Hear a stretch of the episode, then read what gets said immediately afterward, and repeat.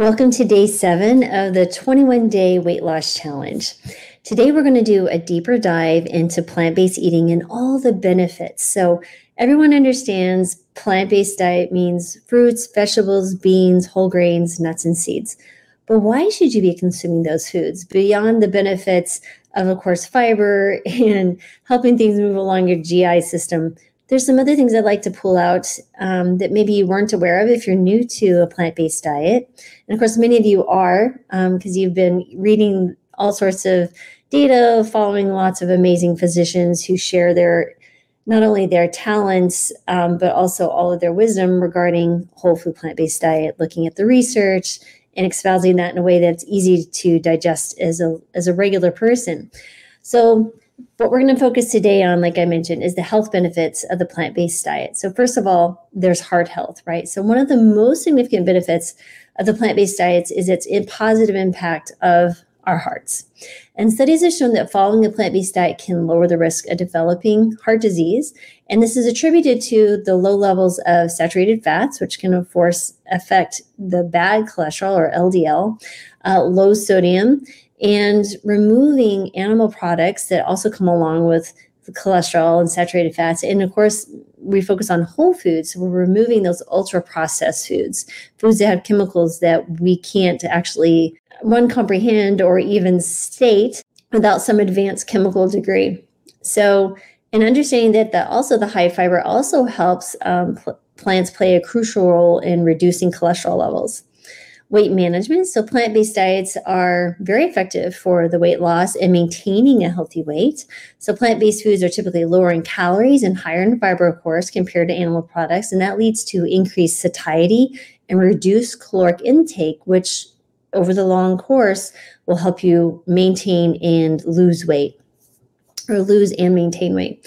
And then, of course, that makes it much easier if you don't have to count calories meticulously. But as you get closer to your weight loss goals, or if you're struggling, calorie counting could be a beneficial thing to do. And there is a component of the handout that describes in detail and a general ballpark calculation what you should be aiming for for yourself to see a healthy calorie intake, still being able to support any of the activities that you have, but also see some significant weight loss over time, as long as there's consistency. Uh, of course, also we have a reduced risk of type two diabetes, right? So adopting a plant-based diet can reduce the risk of developing type two diabetes. Um, it has a lower glycemic index, which helps stabilize your blood sugars. Plus, the fiber aids in blood sugar regulation. And I truly understood the value of a plant-based diet in reversing diabetes when one of my patients, we had to stop sixty units of insulin in seventy-two hours. That was twelve years ago. And ever since then, I'm very, very cautious on how we approach a plant-based diet with my diabetics and do a lot of education around the need to maintain and monitor blood sugars and manage medications appropriately, pull them back as necessary. It's much easier to add more medications than to subtract medication when someone is running with low blood sugar. For example, someone takes too much insulin because now they become more insulin sensitive. That can be very dangerous and it can be life-threatening. So if you or someone you know is considering a whole food plant-based diet and you're diabetic or you have a history of hypertension, these are the two categories of medications that need to be monitored very closely.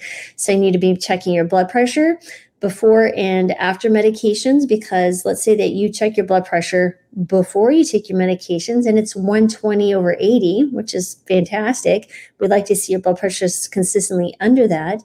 If you're seeing that and you're feeling pretty good, that's a call to your doctor. Say, hey, do I really need to continue this medication? Because if you take it, The, the medication doesn't care what your numbers are. It just does its thing in the body. So what that's going to do is potentially lower your blood pressure to be too low. You have risk of passing out and some other things. So that's not a good thing.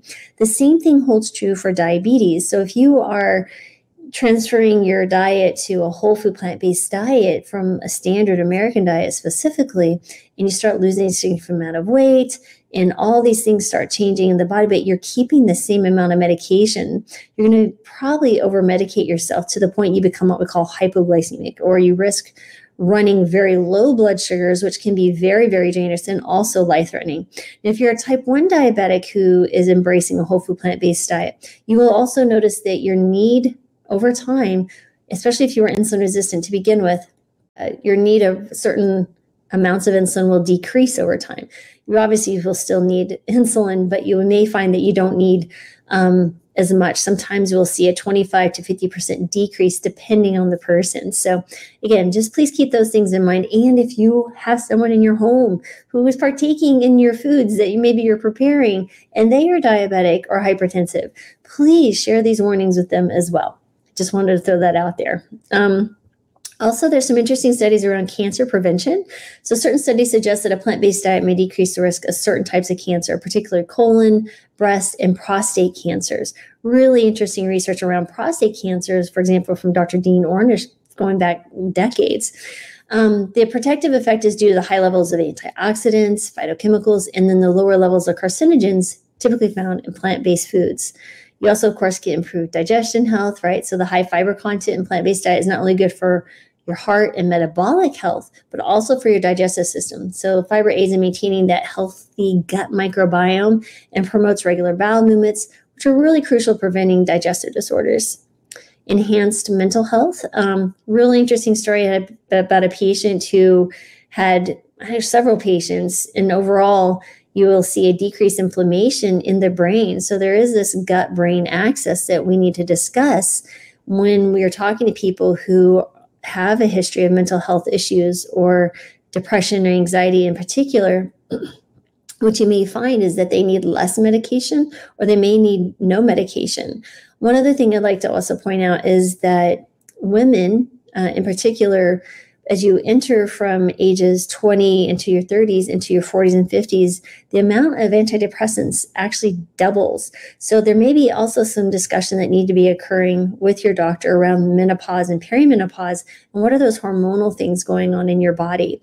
So medication, uh, antidepressant may not be the right choice. Of course, we always embrace lifestyle changes, but there may be a discussion around if someone is a proper candidate for some type of menopause hormone therapy. So I always just want to point that out. Um, having been a, being a woman in her mid fifties, I'm really understanding and trying to embrace education to women that we need to discuss this. And it's an important factor in our lives. So many challenges for women as they enter this phase into their life.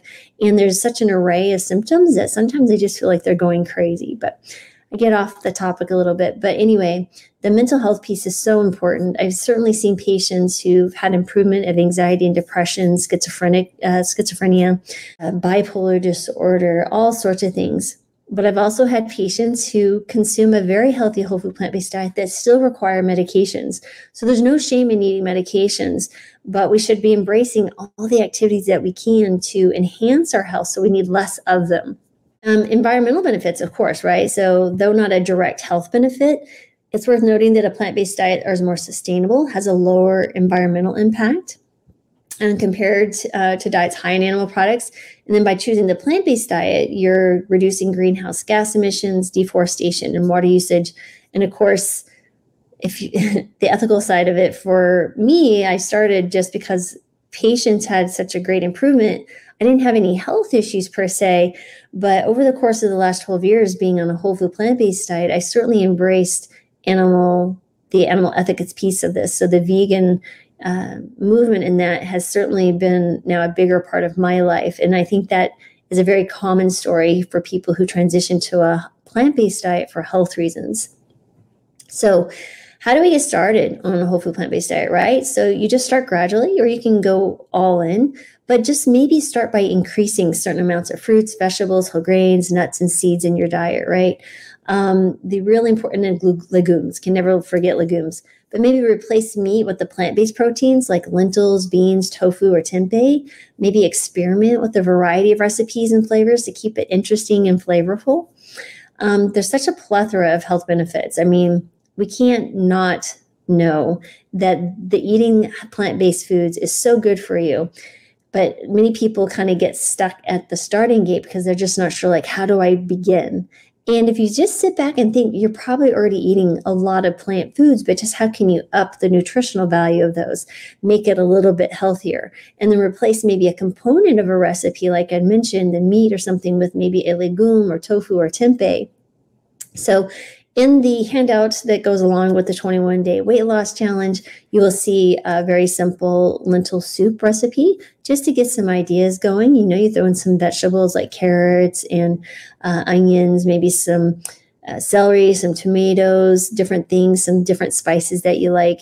Very, very simple and easy to put in the refrigerator and use as leftovers. Of course, getting now to the writing piece of this, which is, I really feel that makes this challenge different than many other challenges that you may have partaken in or heard about, is I really want people to sit back and take time to reflect. So I think in our busy, hurried life that we never sit down and just kind of allow our minds to wander and reflect and think how we want to continue living our lives, right? So we need to be present in the moment, of course, with, with our loved ones and what we're doing. But we also need to be present with ourselves on a day-to-day basis, sitting back and thinking about, you know, our responses to things. Um, maybe before we, you know, have a judgment on something, maybe sitting back and going, why am I feeling this in my, in my body, in my chest, in my mind, in my heart right now? You know, just sitting back, and it could be a judgment on starting a whole food plant-based diet, or, you know, starting a new exercise program, or maybe it's a judgment about someone else and what they're doing in their lives. Just a time to sit back and reflect. And you still may sit back and go through kind of a checklist of things, but at least you're making a mindful uh, opinion or choice. Again, I really wanted to help you understand why I feel it's so very important to use the journaling aspect of the day-to-day challenge to really enhance your journey during this three weeks. And today, um, I really want to speak about relationship with food. And when we reflect on relationship with food in our journal, we might have a few prompts. Um, first of all, let's talk about food choices, right? So how do your food choices reflect your health goals or emotional state? Are we being pulled towards that broccoli or that salad? Or are we always being pulled towards maybe the ultra-processed foods that gives us that really immediate dopamine hit and a little bit of a, huh, you know, after a struggle or an emotional upset? Just some things to think about there. And then maybe think about another prompt to be plant-based diet perceptions, right? So what are your thoughts and feelings about the plant-based diet before and after, let's say, cooking the recipe or engaging in a conversation with someone about, you know, your dietary choices? What, are there any fears or hesitations or concern about telling someone that you eat a whole food plant-based diet? Or you're concerned about being judged or ostracized from your social circles? These are really important things to think about, and then maybe how you feel like about navigating them. I have patients who really, really struggle with this because they know that they want to embrace a whole food plant-based diet for their overall health, but they struggle to understand the social implications. For them, it's really hard.